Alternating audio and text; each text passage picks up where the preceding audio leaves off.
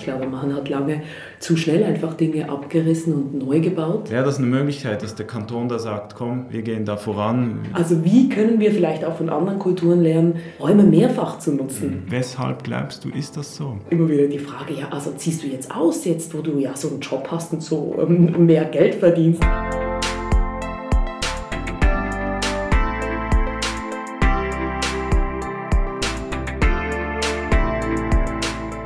Seit rund einem Jahr ist sie im Amt. Esther Keller, die erste grünliberale Regierungsrätin des Kantons Basel-Stadt. Ihre Wahl beendete die seit 2005 andauernde rot-grüne Mehrheit in der Regierung. Nun führt die ehemalige Autorin, Moderatorin und Kommunikationsberaterin das Basler Bau- und Verkehrsdepartement BVD mit seinen rund 1200 Mitarbeiterinnen und Mitarbeitern.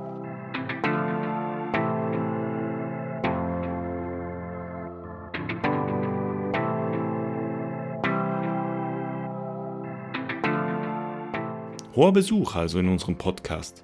Wir sprechen mit Esther Keller über Wettbewerbskultur, das Bauinspektorat, das Kliebeck-Areal, Wiederverwendung von Bauteilen, die Idee einer urbanen Mine Basel, Suffizienz und zukunftsweisende Wohnmodelle. Doch zuerst wollten wir von ihr etwas Grundsätzliches wissen. Wie lautet Ihre Definition von Architektur? Also Architektur für mich ganz persönlich ist, ich möchte jetzt keine technische ähm, Definition geben, ist für mich einerseits eben das äußere Erscheinungsbild, also was das Identität auch stiftet in einem Quartier, was ich glaube, was wahnsinnig wichtig ist. Ähm, dann auch das, was es auslöst in mir. Also Architektur wird ja auch ganz unterschiedlich erlebt. Also ich habe Momente, wo mich Architektur tatsächlich sogar zu Tränen rühren kann. Gerade wenn ich ähm, sehr ich sag, unruhige Zeiten habe und dann ähm, Bilder sehe von sehr ruhiger, heller, ähm, ja, so eine Ruhe versprühende Architektur sehe, dann bewegt mich das unglaublich. Und Architektur für mich ist auch eben nicht nur die, das äußere Erscheinungsbild, sondern auch, dass es innen stimmt, dass, dass der Raum erkannt hat, worum es da drin geht und dass man das auch fördert. Und das ist für mich ein, ein sehr, sehr wichtiger Aspekt. Also reine Hülle, ohne dass das Innenleben auch wirklich ähm, das ermöglicht, was es soll, das wäre dann für mich auch nicht oder nicht gute Architektur. Du hast es angesprochen, so diese, diese emotionale Ebene der Architektur, oder dass, dass Architektur tatsächlich auch natürlich irgendwo unsere Emotionen anregt. Wir sehen das auch, auch auf unserer Seite, auf Facebook beispielsweise, meistens eher im Negativen, müssen wir zugeben, wenn, mhm. wenn Menschen sich irgendwie von, von neuer oder, oder von, von zeitgenössischer Architektur so wie bedroht fühlen oder wir haben auch eine Serie, die heißt Basler Lieblingshäuser, wo wir Architektinnen und Architekten nach ihren Lieblingsbauten fragen. Und da jetzt so aus dem Bauch, hast du, hast du in Basel irgendein Lieblingshaus, wo, wo eben das passiert, das dir besonders gefällt, aus, aus irgendeinem Grund? Also ich liebe Häuser, die so ein bisschen versteckt und unerwartet kommen. Beispielsweise, wenn man ähm, unten von der St. Alban Promenade hochläuft Richtung Kunstmuseum, mhm. dann kommt plötzlich ein Haus, das ein bisschen zurückversetzt mhm. ist. Ähm, und wie so eine Überraschung, wenn man dran vorbeiläuft und Leute, die unaufmerksam sind oder aufs Handy schauen, die sehen das gar nicht, also das Unerwartete. Und dann, ja, ich gebe es zu, irgendwie löst auch das Roche-Gebäude bei mir so eine Mischung von mittlerweile doch schon Identität und auch Stolz aus. Also dass man, egal wo man ist, wirklich x Kilometer entfernt, schon weiß, ah, dort ist das Wettstein-Quartier. Mhm. Das äh, hat eine Dimension, die mir, glaube ich, äh, bevor es gebaut wurde, mit diesem identitätsstiftenden Element irgendwie nicht bewusst war. Und das ist schon, schon lustig, was das auch auslöst. Und jetzt mit dem zweiten Turm natürlich. Ja. Also das, das erste Haus, das äh, kann ich allen nur empfehlen, da oben am Mühleberg. Ich weiß gar nicht, wie der Platz heißt, da hat es diesen wunderschönen Brunnen, ähm, ja. aber das ist wirklich, und ich habe auch so Efeu bewachsen, so ja. habe ich zumindest im, im, im vor dem, sehe ich vor dem inneren Auge, das ist äh, ja, wirklich ein sehr... Äh, beim Badebrunnen. Genau, beim, beim beliebten Badebrunnen. Dann jetzt ein bisschen übergeordnet. Äh, Basel äh, versteht sich ja auch als Architekturstadt und wir von Architektur Basel behaupten das auch immer. Wir sind die Architekturstadt der Schweiz, vielleicht sogar Europas. Äh, wie nimmst du das wahr oder weshalb glaubst du, ist das so? Also wir haben sicher eine besondere Dichte auch an bedeutender Architektur hier in Basel. Ich glaube, wir haben auch eine lange Tradition. Ich durfte mich ja ähm, vor zwei Jahren intensiv auch mit der Geschichte des Stadtcasinos beschäftigen, das jetzt ähm, neu oder umgebaut wurde. Mhm. Auch da haben sich die Menschen schon wirklich vor ja, knapp 200 Jahren wahnsinnig viel Gedanken gemacht. Was löst dann dieses Gebäude aus? Ähm, wie muss es zu liegen kommen? Oder die Kulturmeile, wie man das ja so schön sagt. Also mit dem Theater, mit der Kunsthalle, mit dem Stadtcasino. Also ich glaube, es war schon sehr früh, weil Basel auch ein kulturelles Zentrum ist und auch schon sehr, lang, schon sehr lange ist, für die Region ein hohes Bewusstsein auch dafür, dass das wie zusammenspielt, auch Kultur und Architektur. Und ich ganz persönlich durfte ja noch ähm, einige Jahre lang für Novartis arbeiten. Und ich weiß, dass gerade das Verhältnis von Architekten zum Campus ist ambivalent, sage ich jetzt mal, weil es halt ein bisschen wie auf einer Perlenschnur sind da diese eigentlich einzeln unglaublichen Gebäude aufgereiht. Und gleichzeitig durfte ich durch meine Jahre dort wirklich erleben, wie all diese Häuser so eine auch unglaubliche Wirkung haben. Also wenn ich jetzt das Gary-Gebäude nehme, mit dieser Form, mit diesen Verbindungen, ähm, dort ist ja die Personalabteilung drin. Mhm. Und nur schon das Haus, wie es diese Verbindungen schafft zwischen den verschiedenen ähm, Ebenen und, und Räumen, hat eine ganz andere Ausstrahlung und Wirkung als jetzt ein, ein Laborgebäude oder das Gebäude von, von Ando mit, diesem, mit dieser ähm, eigenartigen Form. Also es macht was mit den Menschen. Das durfte ich so unmittelbar erleben und ähm, manchmal, und das geht uns Baslerinnen und Basler wahrscheinlich, allen so, wir sind uns das gewohnt, dass es so viel auch wirklich tolle Architektur hier hat. Und manchmal vergessen wir vielleicht, dass das wirklich was Spezielles ist. Das stimmt, ja, das, das, das glaube ich ist wirklich auch die Gefahr, so dieses, man ist verwöhnt und, und jetzt auch aus, aus unserer Perspektive als junge Architektinnen und Architekten, dass das einfach nicht, auch nicht selbstverständlich ist, die Rahmenbedingungen, die wir hier haben, mit, mit einer auch einer Wettbewerbskultur, die wir finden, ist, ist äh, extrem wichtig, insbesondere offene Wettbewerbe. Also jetzt so als, als, einfach aus meiner eigenen Perspektive, im Moment sind das die einzigen Wettbewerbe, wo wir teilnehmen können, wenn man noch keine Referenzen hat. Also für die Nachwuchsförderung ist das entscheidend. Da jetzt vielleicht die, die Frage an dich eben als Regierungsrätin, wie, äh, inwiefern bist du da involviert, wie die, die Wettbewerbskultur, inwiefern liegt dir die am Herzen oder was hast du dazu für einen Bezug?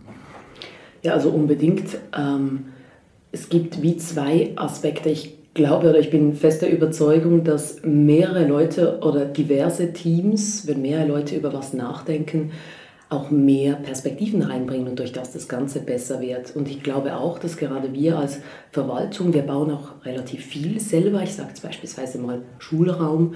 ähm, dass wir da auch kreativ bleiben. Und das geht nur, wenn man Input auch von außen zulässt und jetzt nicht einfach, ich sage mal, Dienst nach Vorschrift macht. Mhm. Wir hatten jüngst ein wunderbares Beispiel mit dem Schulhaus Walkeweg. Mhm. Da gab es einen Ideenwettbewerb und da hat man jetzt fünf Teams ausgewählt.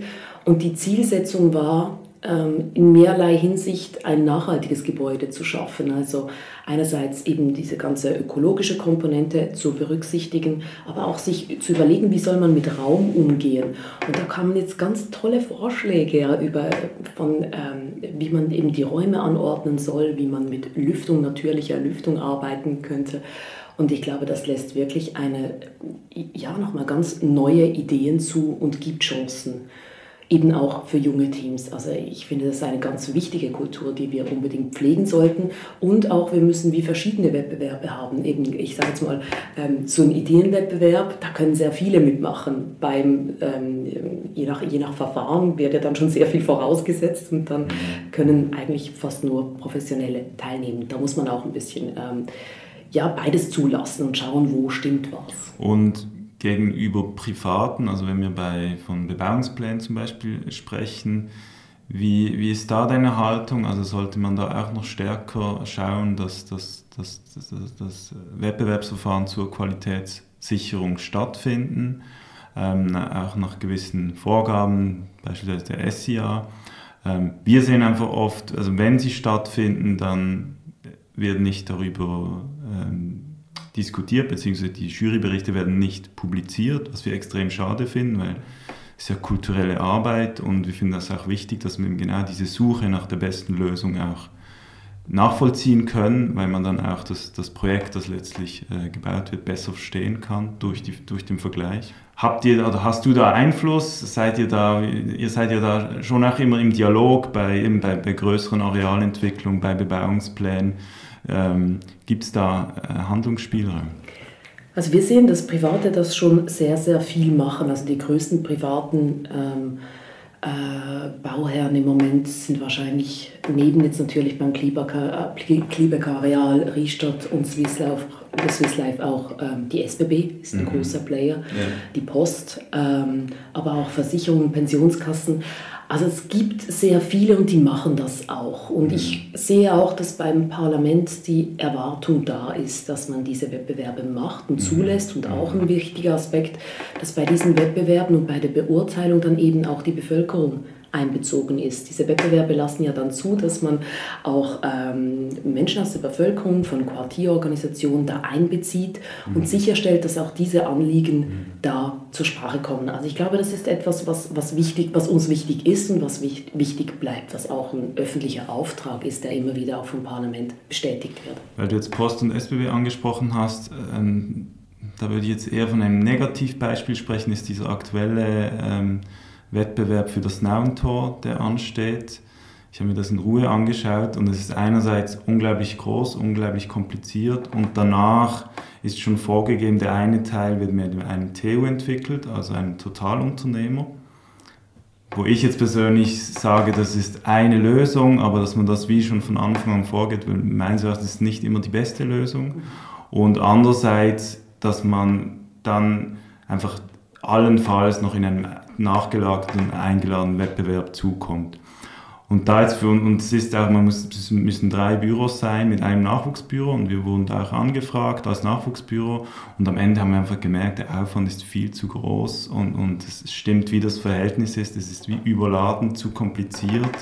Und da habe ich mich dann schon gefragt, ja, eben wer, das war wahrscheinlich irgend so auch ein Aushandeln, ein Prozess, vielleicht ein Kompromiss am Ende aber es ist wie nicht, also meines Erachtens ist es nicht, nicht dort gelandet, wo es hätte landen sollen oder vielleicht hätte man eben eher, du hast Walkeweg angesprochen, ein Ideenwettbewerb eher das offene, aber auch nicht schon zu präzise sein, dann ist es auch vom Aufwand her realistischer, dass man das schafft und danach geht man dann wirklich ins Detail.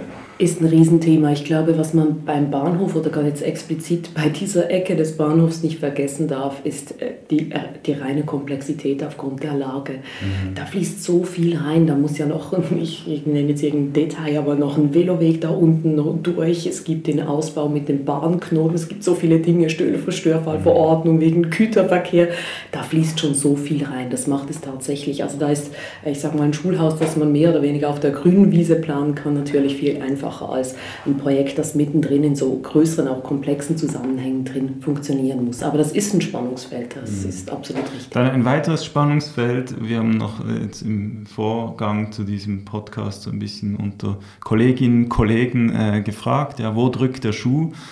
Und da ist ein Thema, das eigentlich in fast allen äh, Gesprächen äh, so zum, zum Vorschein kam, ist das äh, Bewilligungswesen, also das, äh, das äh, Bauinspektorat, wo, wo die Erfahrungen in den letzten Jahren eher negativ sind. Also die Verfahren dauern zu lange, es gibt zu viele Zwischenberichte, die das dann verzögern, die auch etwas kosten. Ähm, es gibt Ämter, die sich widersprechen. Es gibt Bauentscheide, wo einfach Copy-Paste irgendwelche Vorgaben drin sind, die nicht spezifisch auf das Projekt angepasst sind. Du bist da ja wie es auch Teil des, äh, de, deines Departements. Ist dir das schon zu Ohren gekommen und wie, wie siehst du da die Situation ähm, diesbezüglich? Ich glaube, es gibt da wie, also ich bin sehr, sehr froh, dass wir darüber sprechen können, weil tatsächlich ist das etwas, was mich immer wieder erreicht, was uns immer wieder erreicht, was auch Gegenstand ist von Mails, die dann direkt an mich gerichtet werden.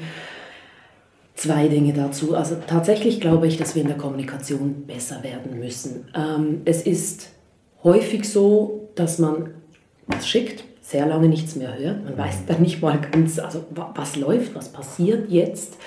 Das ist eine Frage der Kommunikation, also dass wir erklären, was läuft. Und hier vielleicht noch auch zur Veranschaulichung. Wir sind da natürlich auch noch Ja, technisch in der Steinzeit. Also wir erhalten physisch diese Dossiers in ein paar Exemplaren und dann gehen die auf die Reise. Und die mhm. gehen intern und extern auf die Reise. Beispielsweise muss man schauen, ob der Gewässerschutz eingehalten ist, Erdbebensicherheit. Also das geht physisch, das Dossier auf die Reise bei diesen verschiedenen mhm. Fachstellen, mhm. die dann die Stellungnahme ähm, einreichen. Und das Bau- und Gastgewerbeinspektorat bündelt dann all diese Stellungnahmen und gibt das wieder weiter.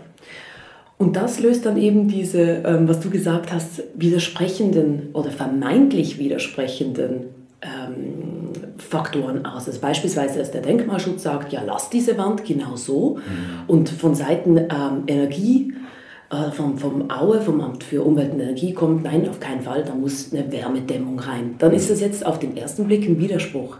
Aber es ist keiner, weil beides muss eingehalten sein. Und jetzt hätten wir zwei Möglichkeiten. Entweder müsste jetzt dann, ähm, müssen wir dann eine Lösung suchen, aber wie sollen wir das tun? Das braucht ja dann auch wieder einen planerischen, also man muss sich irgendwie überlegen, gut, wie löst man jetzt diesen Widerspruch? Mhm. Und ich bin nicht sicher, ob es richtig wäre oder ich, ich zweifle, dass es richtig wäre, dass wir dann diese Planerarbeit und diese Gewichtung auch, was ist jetzt wichtiger, dass wir das übernehmen müssten, weil das ist ein Widerspruch, mhm. aber nicht einen, den man einfach so auflösen kann. wir würden ja eigentlich die Privatwirtschaft konkurrenzieren, wenn wir jetzt diesen Widerspruch einfach planerisch lösen würden. Mhm. Und wir würden dann unsere Lösung wieder bewilligen. Also auch da hätte man dann ein Problem. Also ich glaube, es ist tatsächlich komplex im Sinne von, es gibt keine einfache Lösung davon. Was wir machen können und woran wir sind, ist das Ganze zu digitalisieren. Ja. Dass man schneller Bescheid erhält, weiß, woran man ist, ähm, eben nicht mehr diese Dossiers physisch auf die Reise gehen, sondern parallel bearbeitet werden können. Und, aber da prophezei ich schon eine Riesenschlacht im Parlament, natürlich können wir gewisse Dinge lockern. Man könnte sich jetzt überlegen, gut, muss man bei einem Umbau wirklich Erdbeben ertüchtigen oder lassen wir das sein? Da will ich dann aber schauen, ob das Parlament wirklich bereit ist zu sagen, ja, also gut, Sicherheit ist uns jetzt nicht so wichtig, dann lassen wir doch diese Erdbebenertüchtigung weg. Mhm. Wer hat dann den Mut zu sagen, was ist, wenn dann das Erdbeben kommt und all die Häuser, die wir bewilligt haben, damit es einfacher umzubauen ist.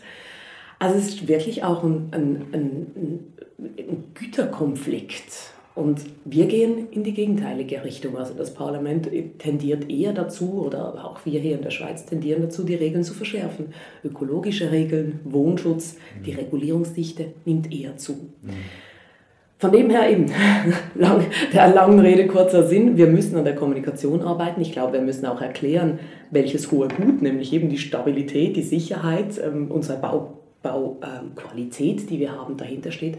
Aber wir müssen besser werden, auch in der Bearbeitungszeit, dank dem, dass wir eben parallel über digitale mhm. Baubegehren vorwärts gehen können. Das, das freut mich zu hören, sicher auch die meisten, die zuhören, eben die Digitalisierung, was ja wirklich unverständlich ist. Und in Basel-Land ist ja sogar schon einen Schritt weiter, oder? Lange gedauert. Wo man wie denkt, ja, das lädt man irgendwo hoch, dann sieht man irgendwie mit Ampeln, bei welchem Amt es wo ist, kriegt die Zwischenberichte, wenn dann gerade direkt, aber sicher ja. nicht noch mit ein paar Tagen Verzögerung. Also da hoffen wir und, ja. und, und schauen und, und äh, sind, sind jetzt mal zuversichtlich, dass das hoffentlich bald kommt. Das andere Beispiel, was ich schön fand, äh, weil es einfach sehr anschaulich ist mit der Wand. Also die Denkmalpflege sagt, Wand weg, das äh, äh, Aue sagt äh, 20 cm Dämmung drauf, dass wir den U-Wert haben. Da trotzdem natürlich dann die Frage, wenn man das erst nach dem Bauentscheid hat und dann wie dann erst die Lösung suchen muss, ist das einfach planerisch schwierig wegen den Kosten, wegen den Terminen. Und in der, in der Praxis ähm, ist es halt oft schwierig im Vorgang, da schon mit den Ämtern an einem Tisch, es fällt wie so ein bisschen, und wer würde das vermitteln? Die haben alle auch nicht unendlich Zeit. So. Das, ist, das möchte man ja eigentlich im Vor Vorgang zur Bau Baueingabe klären, dass man wie weiß oder zumindest so verbindlich eine, eine Aussage hat, dass man schon eine Lösung vorsput. Weil ich glaube, der Frust entsteht, wenn es dann wie man einfach diese zwei Positionen hat und dann sich wie fragt, ja, aber ich möchte nächsten Monat eigentlich beginnen zu bauen, ich bin voll in der Ausschreibung, ich möchte vorangehen. Und jetzt, jetzt habe ich wie diese Unsicherheit. Und wenn man das im Vorgang so ein Stück weit klären könnte und das ist einfach erfahrungsgemäß oder was wir auch gehört haben, eher schwierig, dass man da wie die an den Tisch bringt. Und eben am Schluss muss man das, muss man Lösungen bringen, auf den Tisch legen. Und dann müssen ja trotzdem die Ämter sagen, doch, okay, das könnte ein Kompromiss sein, das könnte eine Lösung sein. Einerseits, ich, ich durfte mal dabei sein, wir haben ja die Bauberatung. Also man kann anrufen und mhm. gewisse Dinge erfragen. Ich durfte da mal bei einer Sprechstunde dabei sein. Das ist wirklich spannend. Also dann, äh, das war noch während Corona, also man konnte nicht physisch vorbeikommen, sondern eben telefonisch. Und dann ging es um sehr konkrete Dinge. Und mhm. dann haben die, also bei uns die Mitarbeiterin die Pläne aufgemacht und der hat gesagt, schauen Sie mal hier, die Garageneinfahrt und Sie mhm. haben ja da diese Regelung. Also diese Bauberatung gibt es und die ja. ist auch sehr, sehr beliebt. Wo wir wieder aufpassen müssen, und da sind wir wieder da, ähm, beim Thema private Konkurrenzieren, all diese Normen, worauf wir uns stützen, die sind ja bekannt. Die mhm. gibt es ja. Also wir dürfen auch nicht oder sollten auch nicht den Leuten ganz die Denkarbeit abnehmen, weil die Normen sind bekannt. Und jetzt muss man äh, das überprüfen ja als Architekt. Also was, was ähm, ist das, was ich hier mache, zulässig? Und mit Einzelfragen kann man problemlos oder auch mehreren Fragen zu uns zurückkommen. Mhm. Aber eine Vorprüfung bedeutet wieder eine Prüfung, mhm. weil wir müssen dann die verschiedenen Dinge miteinander anschauen, um zu sehen, ob es wirklich zulässig ist. Was Ihnen ja dann nichts bringt, ist, wenn wir Ihnen so, ich sage jetzt Handgelenk mal Pi eine Auskunft geben und Sie dann beim endgültigen Entscheid, wo wir es dann auf den Zentimeter genau anschauen müssen, einen anderen Bescheid erhalten. Was es gibt, ist das generelle Baubegehren. Das mhm. wird wirklich häufig genutzt und das ist wirklich was, was einem dann auch eine gewisse, gewisse Sicherheit gibt. Und das wird gerne genutzt. Ja kann ich sogar aus eigener Erfahrung sprechen, auch wenn die Antworten alle negativ waren. Und das Schöne ist, es kostet nichts und man kann einfach Fragen stellen, die müssen ja. einfach gut gestellt sein, präzise sein und dann be bekommt man auch eine präzise Antwort und, und weiß dann, woran man ist. Gerade in diesen eben wie, und da glaube ich, da, jetzt, wenn wir von, von Denkmalschutz beispielsweise recht, das ist halt keine Norm, das ist dann eben nicht, mhm. oder man ist dann in der Juristerei und es wird unglaublich eine Wortglauberei, was dann natürlich wir auch irgendwie nicht mehr die Experten sind, weil wir wie eine baulich-gestalterische Lösung ja. suchen und da gibt es schon Momente, wo, wo das wirklich einfach nicht, nicht klar Aber ist. Aber da ist ja auch der Dialog möglich. Ich ja. sage jetzt mal im Gegensatz zur Erdbebensicherheit, da ist kein Dialog möglich. Das ist wie was, was, äh, was so wichtig ist, wo man nicht davon abweichen darf.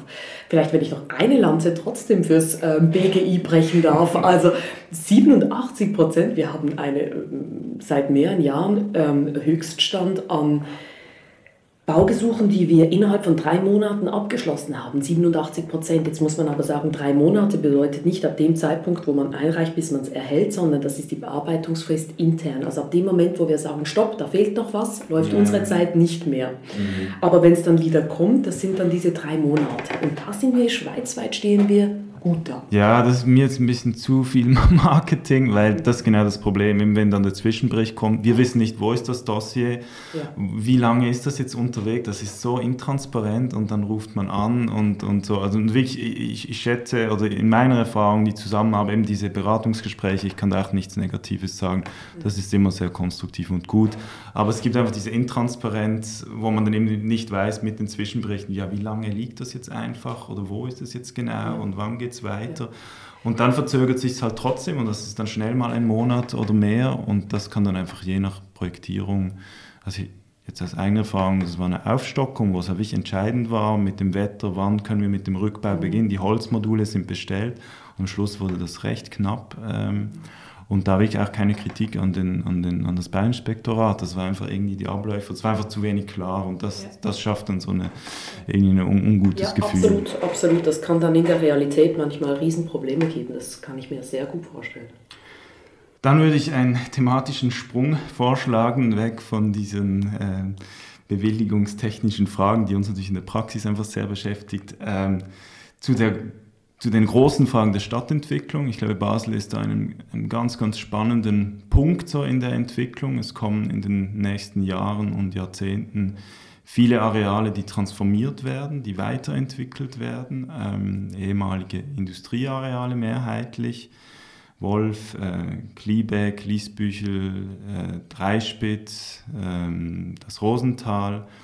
Ähm, und da stellt sich die Frage, was sollen das für Quartiere werden? Ähm, wohin geht die Reise? Und ähm, mich würde sehr interessieren, wie, wie du dir das vorstellst oder was deine Wünsche sind. Also extrem wichtig ist, dass man einerseits die Areale, dass die so auch komplett unterschiedlich sind in der Ausgangslage. Beispielsweise beim Wolf, wo es ja kaum Anwohnende gibt, da schafft man fast ein neues Quartier. Und dann das Kliebeck, eine riesige Fläche mittendrin, bisher eher ein Riegel in der Stadt, was auch zwei Quartiere trennt. Und ich glaube, es ist extrem wichtig, dass all diese Areale dann auch einen unterschiedlichen Charakter oder dem Rechnung tragen, dass sie eben nicht gleich sind. Ich glaube auch, dass sie unbedingt einen Teil ihrer Identität wahren müssen sollen. Gerade beim Kliebeck werden wir einige Gebäude erhalten, weil sie eben Identität stiften. Und ich finde, diese, diese, eben, es ist so wichtig, dass man diese Unterschiedlichkeit wirklich wartend auch überlegt, welcher Ort muss welche Funktion haben. Und beim Kleeback, das ist natürlich das Nonplusultra in alle möglichen Richtungen. Ich kenne schweizweit kein vergleichbares Projekt von dieser Dimension. Mhm. Und das stellt uns also ganz offen auch vor Riesenherausforderungen. Das merkt man jetzt auch schon alle, alles, was projiziert wird und alle Wünsche und, und Anforderungen. Also das ist äh, eine Riesenaufgabe, aber auch sehr, sehr, sehr, sehr spannend. Und was ist die größte Herausforderung im Moment? Einerseits soll, ist berechtigt auch der Wunsch der Bevölkerung, dass was vorwärts geht. Da ist jetzt ein großes Areal, das wird nur noch teilweise genutzt, da soll man was machen. Aber auch alles, was man jetzt macht, setzt ja dann auch schon wie die Bedingungen dann für nachher. Also es ist, ähm, ich glaube, es ist noch wirklich die Herausforderung, einerseits diese, diese ganze Arealplanung, die auch Mobilität einschließt, die Infrastruktur, Schule und so weiter, was da alles hinkommen soll, aber auch schon ähm, kleine Dinge, die man auch nachvollziehen kann. Und wie immer bei großen Projekten beobachte ich, dass ähm, die Zustimmung im Moment, wo es noch sehr konzeptionell ist, ist groß. Und sobald es dann konkret wird, mhm. mhm. dann ähm, merken die Leute, ah, oh, wow, also Moment, da verändert sich jetzt hier was und nee, das, also Beispiel Bäume. Mhm. Wenn wir ein Konzept vorstellen von Platz oder was, dann häufig sagen die Leute, ah ja, das sieht toll aus. Wenn sie dann aber merken, oh nein, da kommt der konkrete Baum, den mhm. mag ich doch so sehr, der kommt mhm. weg, dann gibt es Widerstand. Und ich glaube, das ist die Schwierigkeit, jetzt die Leute mitzunehmen auf diese lange, lange Reise von diesem Riesenareal, dass man sich auch schon was darunter vorstellen kann und diese menschliche Dimension trotzdem zu, zu bewahren. Und eine Frage, die da sicher auch immer mitschwingt, ist, ähm, für wen soll da eigentlich gebaut werden oder für wen ist, also wenn wir jetzt zum Beispiel beim, beim Cleanback bleiben, weil es sicher so ist exemplarisch, es ist das Größte und ich glaube auch so in der Debatte ist, ist, ist der Fokus sehr stark auf dem Cleanback, ob das gut ist oder nicht, ist eine andere Frage.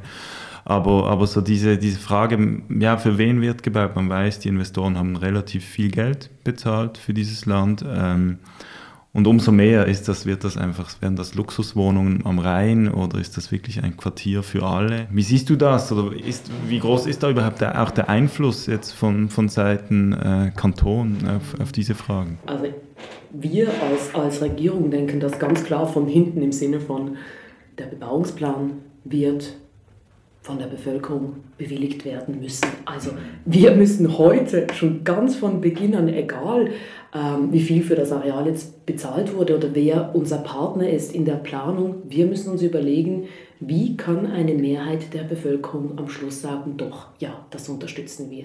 Wir sehen bei ganz vielen Projekten in der Schweiz, dass sie nach sehr, sehr langer Planungszeit von der Bevölkerung abgelehnt werden. Mhm. Und das wäre extrem schade. Und das ist etwas, was bei uns wirklich ganz vorne ähm, immer wieder klar ist, wir müssen das so machen, dass die Leute Ja sagen. Und wann sagen die Leute Ja? Ich glaube schon, dass die Menschen spüren, ob ein Ort A ein Ort ist auch der Begegnung, also den sie sich auch aneignen dürfen, also eben nicht nur das Luxussegment. Es mhm. darf ein Teil mit teuren und schönen Wohnungen geben, selbstverständlich, aber es mhm. muss eben auch die anderen geben. Und ein anderer Aspekt, was ich denke, was der Bevölkerung im Moment wahnsinnig wichtig ist, weil man es auch immer wieder erlebt, ist ähm, Begrünung und mhm. Wasser. Wir merken in diesen Hitzesommern, dass sich was verändert, dass, der Stadt, dass die Stadt auch ein ungemütlicher Ort wird. Und ähm, wenn wir es nicht schaffen, auch beim Klebeck zu zeigen, dass da Grünraum fürs Quartier entsteht, auch ein, ein, Raum der Stadt, ein Teil der Stadt, der bisher nicht besonders grün ist. Wir haben jetzt in diesem Stadtteil jetzt äh, ja, den Horburg-Park, die Drei-Rosen-Anlage, aber es ist kein besonders grüner Stadtteil. Mhm. Ähm, und wenn wir das nicht zeigen können, glaube ich, wäre es schwierig. Und das ist uns sehr, sehr bewusst. Ich glaube, eine große Chance besteht darin, den, den Grünraum der Wiese mit dem Rhein so wie einen stärkeren Dialog zu, zu bringen. Das ist eigentlich extrem toll an dem, an dem Areal. Jetzt vielleicht nochmal zurück, eben du hast gesagt, so, so große Planungen ähm, ist auch schon passiert äh, in der Schweiz oder an anderen, anderer Stelle, dass man da extrem lange plant und am Ende, wenn es so wie um ein Ja und ein Nein geht, um ein Kreuzchen, dass dann eher zum, die, Bevölkerung zum Nein tendiert. Und ich frage mich da, ist das dann taktisch clever, dass jetzt diese Initiative Baselbau Zukunft so wie juristisch bekämpft wird, dass man da, da genau eben irgendwie dieser Konfrontation mit der Bevölkerung oder mit, mit, mit einer Abstimmung entgehen möchte. Wie, wie schätzt du das ein? Ja, tatsächlich ist das, das Thema preisgünstiger Wohnraum oder auch eben einfach Wohnraum, den man sich leisten kann, ein Riesenthema in ganz vielen Städten. Und das ist ja auch mehr als nachvollziehbar, wenn man schaut, wohin sich die Preise bewegen. Ich glaube, wir müssen dem begegnen. Also einen Teil haben wir schon gemacht. Was wir ja bereits sagen, ist, dass bei allen Arealentwicklungen ein Drittel preisgünstiger Wohnraum. Mhm. Aber es ist wichtig zu unterscheiden, preisgünstig heißt nicht unbedingt genossenschaftlich. Und das ist sicher eine Frage, mit der wir uns auseinandersetzen und das, was eine wichtige Frage wird, wie viel muss preisgünstig sein? Das bedeutet, ähm, äh, man rechnet einen Durchschnittswert von Wohnungspreis mhm. aus und das darf es dann nicht überschreiten, also so eben mhm. diese Preisgünstigkeit. Oder muss es gemeinnützig sein, genossenschaftlich? Und das wird, das wird die große Frage, glaube ich, auch der nächsten, der nächsten Jahre sein. Mhm. Und man sieht in anderen Städten, dass das Genossenschaftliche schon zunimmt. Mhm. Ähm, und dass das eine Form ist, die ähm, ja, für viele Menschen auch attraktiv ist. Wir in Basel-Stadt haben ja auch den Auftrag von der Bevölkerung bekommen, da uns aktiver in die Wohnpolitik einzumischen, also eben über diesen Anteil ein Drittel preisgünstiger Wohnraum, aber auch über die Wohnbaustiftung, die wir haben, das mhm. 1000 Plus, ja. ähm, auch über den Auftrag, Wohnraum zu kaufen, wie wir das jetzt bei der Clara Matte gemacht haben. Mhm. Also es gibt schon Zeichen, dass auch, ähm, oder wir haben den Auftrag bekommen, dass der Staat da auch eingreifen soll zu einem Stück weit. Und ich, also weil du es jetzt ansprichst, äh, auf dem, so wie ich das weiß, auf dem Areal Volta von SPB passiert das ja schon, auch jetzt mit, mit Genossenschaften. Dann natürlich die Stiftung Habitat dieses Liesbüchel gefiert, was ich extrem toll finde, weil da wirklich kleine Genossenschaften so ein Haus bauen, kann darüber streiten, ist es fast zu klein von der, so der Körnung her, aber die, die, die Energie, die da ist, die Menschen, die wie für sich bauen, die dann auch Verantwortung übernehmen für den Ort und sich, du hast von, von Identität auch gesprochen, ich glaube, das ist ein Maximum von Identität mit einem Quartier, mit einem Ort, den man so erreicht. Wie siehst du dieses Experiment von der, von der Stiftung Habitat, ähm, dieses, dieses, dieser, eigentlich dieser Blockrand mit so Einzelhäusern? Ähm, ist das ein Modell, das man auch an anderen Orten erproben könnte? Ja, unbedingt spannend. Also das ist ja auch übrigens das Tolle bei Stiftungen, dass sie auch Dinge, also ich bemerke das immer wieder, dass Stiftungen Dinge eben ausprobieren, was sich vielleicht andere noch nicht so trauen auch mhm. und da eine Vorreiterrolle einnehmen.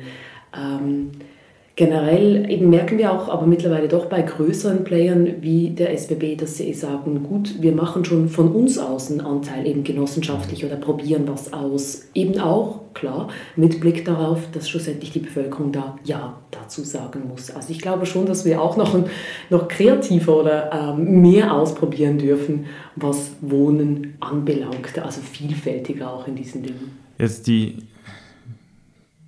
wichtigste Dimension wahrscheinlich in, in Anbetracht so der, der, der Probleme unserer Welt ist die, die Frage der Ökologie bei diesen Entwicklungen, ähm, wo wir ja wirklich eigentlich vor, vor einer riesigen Herausforderung stehen, ob wir die noch lösen können, sei mal dahingestellt, aber ich glaube, wir müssen alles tun, dass wir da hoffentlich das irgendwie schaffen. Jetzt, du hast es auch schon angesprochen, beim, beispielsweise beim Kleeback, diese identitätsstiftende Architektur, die natürlich einen kulturellen Wert hat. Ähm, das sind für die Industriegeschichte Denkmäler von, von großer Bedeutung, die aber auch stadträumlich natürlich eine, eine, starke Kraft entwickeln.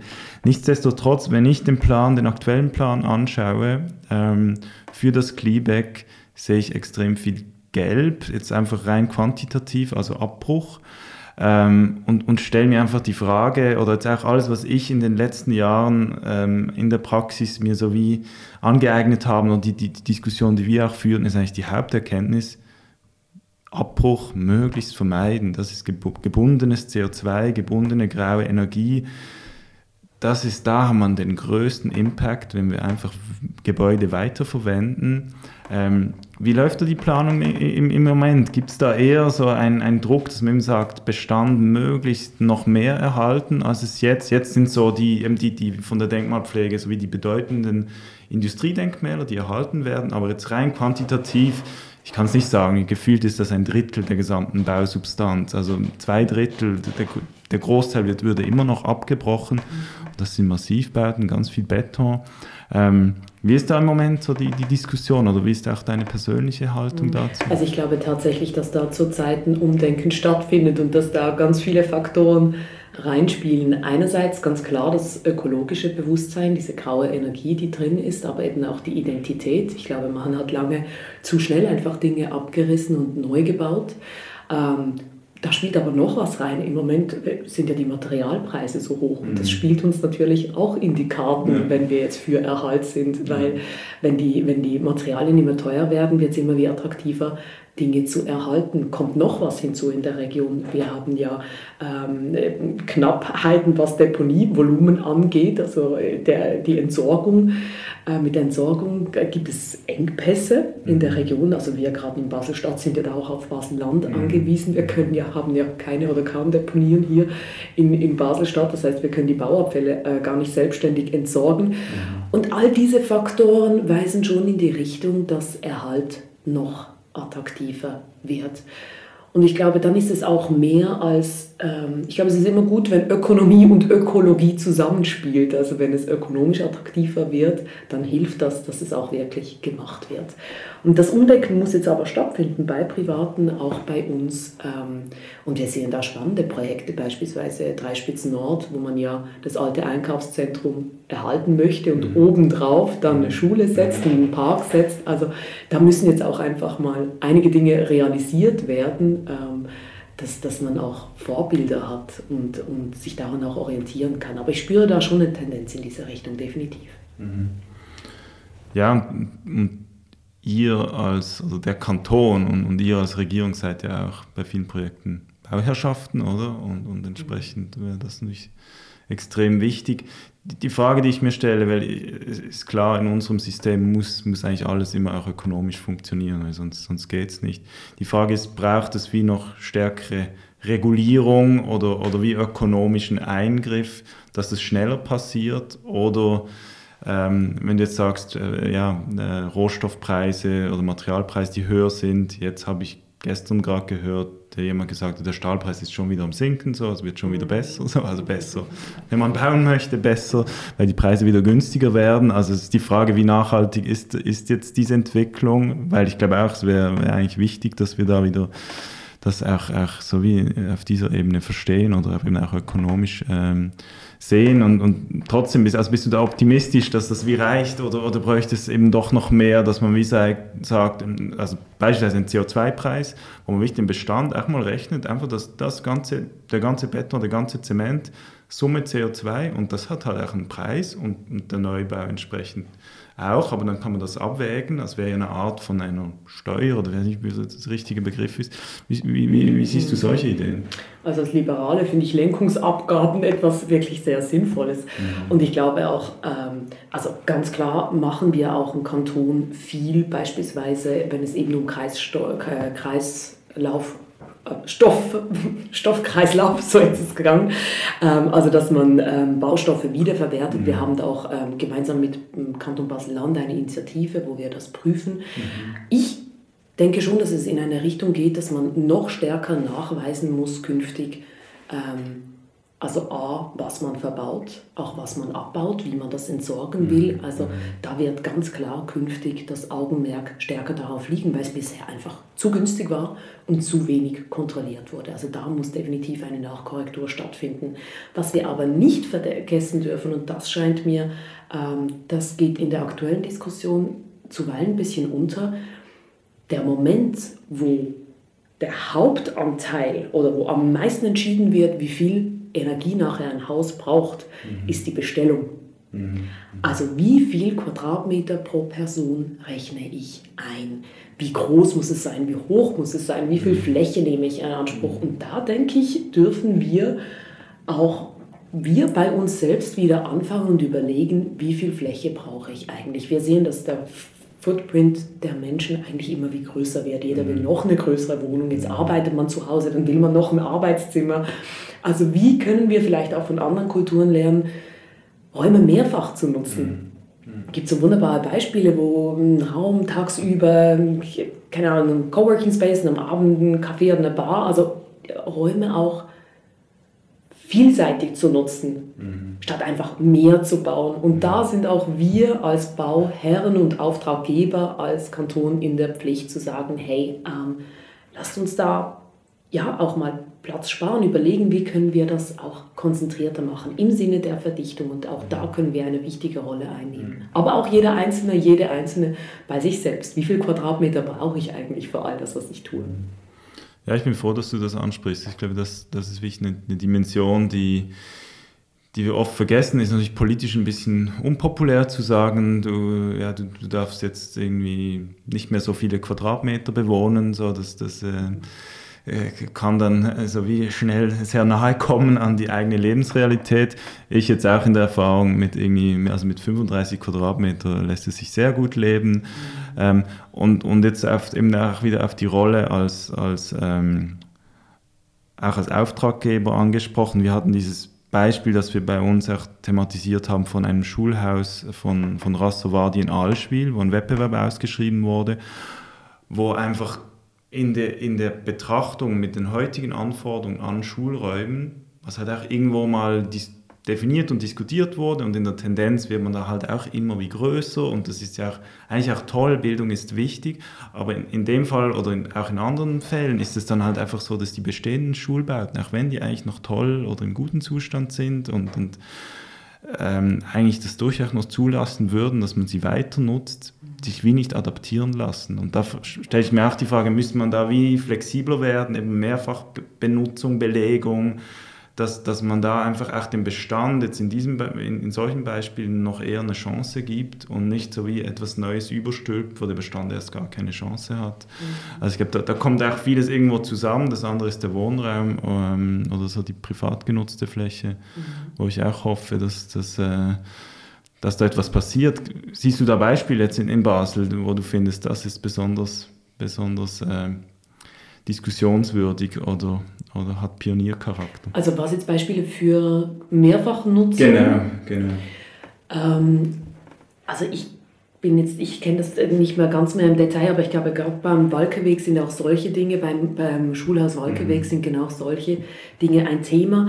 Aber was mir zum Thema einfach noch wichtig ist, ich glaube oder ich habe große Hoffnung, dass wir oder die Generation, die jetzt ankommen ist, mit Mehrfachnutzung und dem Gedanke, Dinge zu teilen, dass man dem offener gegenüber ist. Mhm. Mehr Raum für mich heißt ja auch immer mehr Raum für mich alleine. Und ich persönlich bin eine große Verfechterin davon zu sagen, eigentlich sind wir Menschen doch, ähm, ja, wir wollen andere Menschen. Also auch ich persönlich habe eine äh, Lebensform gewählt, wo ich mit Freunden zusammen wohne in einem mhm. Haus und wir teilen die Räume. Und immer wieder begegnen mir dann die Frage, ja, also nee, also in einer Wohngemeinschaft wohnen, das könnte ich jetzt nicht, da hast du ja keinen Raum, dich zurückzuziehen. Dann sage ich doch, ich habe ein Zimmer, da kann ich mhm. jederzeit rein. Ja, nee, das wäre mir zu wenig. Mhm. Oder auch immer wieder die Frage, ja, also ziehst du jetzt aus, jetzt wo du ja so einen Job hast und so ähm, mehr Geld verdienst. Und sage ich ihm wieder, nein, das ist eine Frage der, der Einstellung. Also ich möchte den Raum, auch den persönlichen Raum mit anderen Menschen teilen.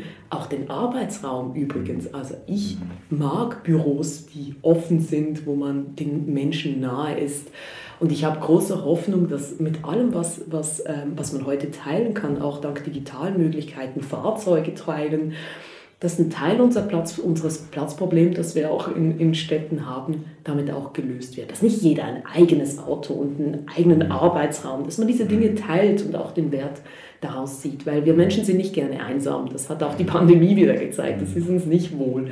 Und dennoch ist die Realität, dass wir ganz viele Einzelhaushalte haben. Also ich, ich habe große Hoffnung, dass da auch gesellschaftlich noch was stattfindet, dass Platz und Raum nicht einfach ein Statussymbol ist und bleibt. Ja, das wäre zu wünschen. Ich kann da auch noch äh, meine Erfahrung teilen. Ich war mal in Tokio für ein Praktikum und habe da in einem sogenannten Shared House gelebt.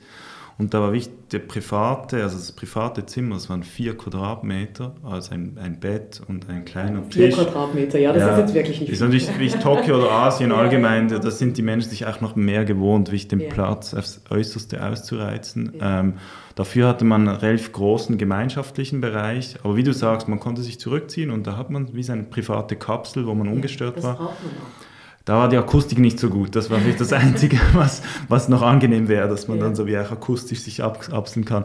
Aber also ich fand da, mir hat da nichts gefehlt. Ich fand das eigentlich auch super. Deshalb würde ich das sehr unterstützen, dein, dein Plädoyer. Wahrscheinlich kommt auch die ganze Tiny House Bewegung von daher, dass man wie eine Zeit lang sich fast, alle, alle Entwicklungen lösen ja auch Gegenentwicklungen mhm. aus. Also mhm.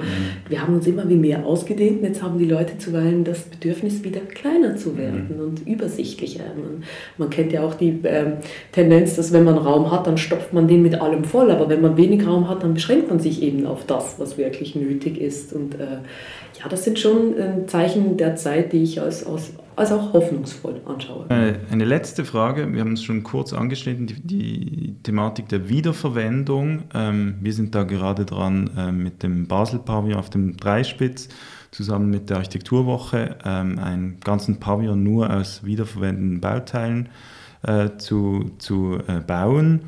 Ähm, wir sehen da ein großes Potenzial. Es ist nur ein Puzzlestein, glaube ich, in, in, all diesen, diesen ähm, Lösungsansätzen, wie wir ökologischer, äh, ökologischer bauen äh, können in Zukunft.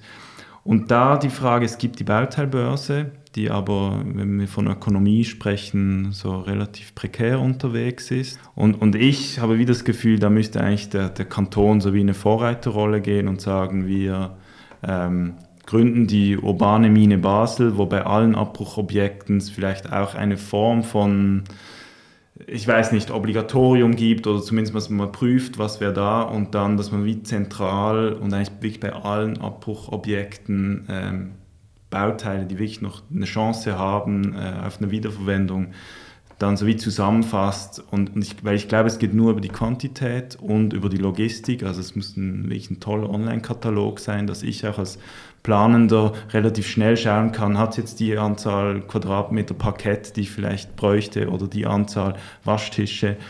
Da habe ich jetzt wie das Gefühl, weil ökonomisch ist es, ist es schwierig, also da, da verdient man eigentlich kein Geld damit und deshalb passiert es auch noch zu wenig.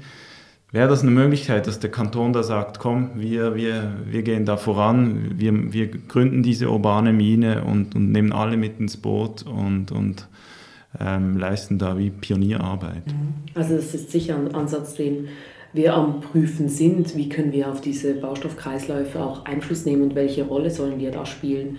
Wir müssen da aktiver werden. Wir haben uns ja als Kanton wirklich ambitionierte Klimaziele gesetzt und die können wir nur erreichen, wenn wir auch eben im Bauen vorwärts machen. Da gibt es ganz verschiedene Hebel. Wir können über Ausschreibungen fordern, dass die Leute solche Dinge tun, wie wir das auch schon gemacht haben, also dass sie Dinge, Materialien wiederverwenden. Und es gibt ja auch Beispiele wie beim Volta, wo die ähm, Volta-Haus, wo dann die Fenster wiederverwendet wurden. Also es gibt wirklich tolle Beispiele.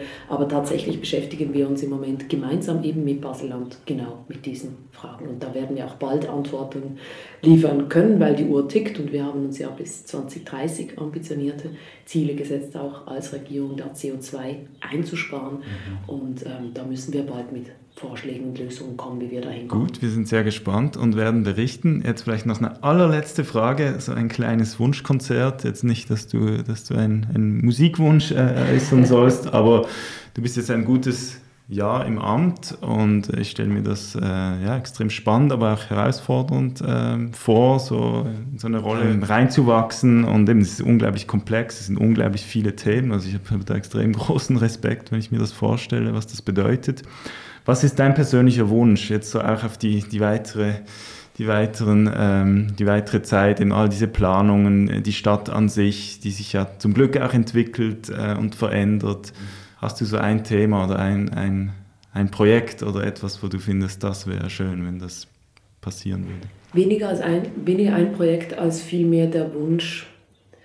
Es gibt zwei Tendenzen oder Dinge, die für uns das langfristige Planen manchmal schwierig macht. Ähm, einerseits eben das berühmte Prinzip Not in my backyard, mhm. dass die Leute alles gut und spannend finden, solange es sie nicht tangiert. Ich mhm. gebe ein Beispiel. Alle sagen, wir sollen ähm, den, den öffentlichen Verkehr schneller machen, aber wenn es dann die Haltestelle vor der eigenen Haustüre betrifft, die, auf die möchte man dann nicht verzichten. Also dass die Leute, und viele machen das, ähm, aber es gelingt uns nicht ganz immer, dass die Menschen wirklich bereit sind zu überlegen, nicht nur, was bedeutet es für mich selbst, sondern was bedeutet es auch für die ganze Bevölkerung jetzt in der Region. Also das scheint mir sehr wichtig. Und dann auch, es ist mir klar, dass gemeinsam Schimpfen eine positive Energie hat und äh, dass man zuweilen dann vergisst, dass sehr vieles auch läuft. Aber ich wünsche mir auch, dass, ähm, ja, dass man auch die Chancen sieht und sich, sich, ähm, sich dann nicht allzu sehr mit einzelnen Aspekten da oder, auch dieses Wut, diese Wut, die manchmal auch jetzt während Corona spürbar war, die dann nur noch ein Ventil gesucht hat, ähm, dass wir irgendwie auch trotzdem optimistisch und zuversichtlich bleiben und die Dinge so ein bisschen versuchen, einen Schritt zurück machen und die Dinge als Ganzes zu sehen. Weil vieles gibt auch erst Sinn, wenn verschiedene Maßnahmen ineinander greifen. Ich sage Siedlungsentwicklung, Verkehrsentwicklung und diese großen Geschichten zu erzählen. Wie, wie wollen wir eigentlich leben, wenn dann vielleicht in 20 Jahren 20.000 Menschen mehr hier in der Region oder hier sogar in Basel wohnen? Da müssen wir uns heute darauf vorbereiten. Und das deutlich zu machen und, und auch zu hoffen, dass die Leute dann auch mal ja, bereit sind, ähm, auf was Persönliches zu verzichten oder Veränderungen, auch nur schon Veränderungen zu akzeptieren, ähm, da habe ich Hoffnung oder hoffe ich, dass da die einzelnen Menschen auch bereit sind mitzumachen. Das hoffen wir auch. Du hast das Stichwort gegeben, Optimismus. Ich glaube, der ist, ist immer wichtig, wenn man in die Zukunft denkt und schaut. Äh, in diesem Sinne vielen Dank für dieses Gespräch und äh, wir sind sehr gespannt, wie sich unsere Stadt entwickelt. Danke.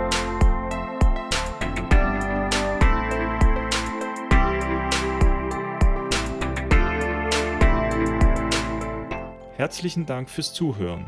Architektur Basel findest du auf Instagram, YouTube oder Facebook. Aktuelle News zum Architekturgeschehen in Basel und Umgebung, ein Archiv, eine interaktive Karte und vieles mehr gibt es auf architekturbasel.ch. Stets nach dem Credo, Architektur geht alle etwas an. Am Mikrofon Lukas Grunz.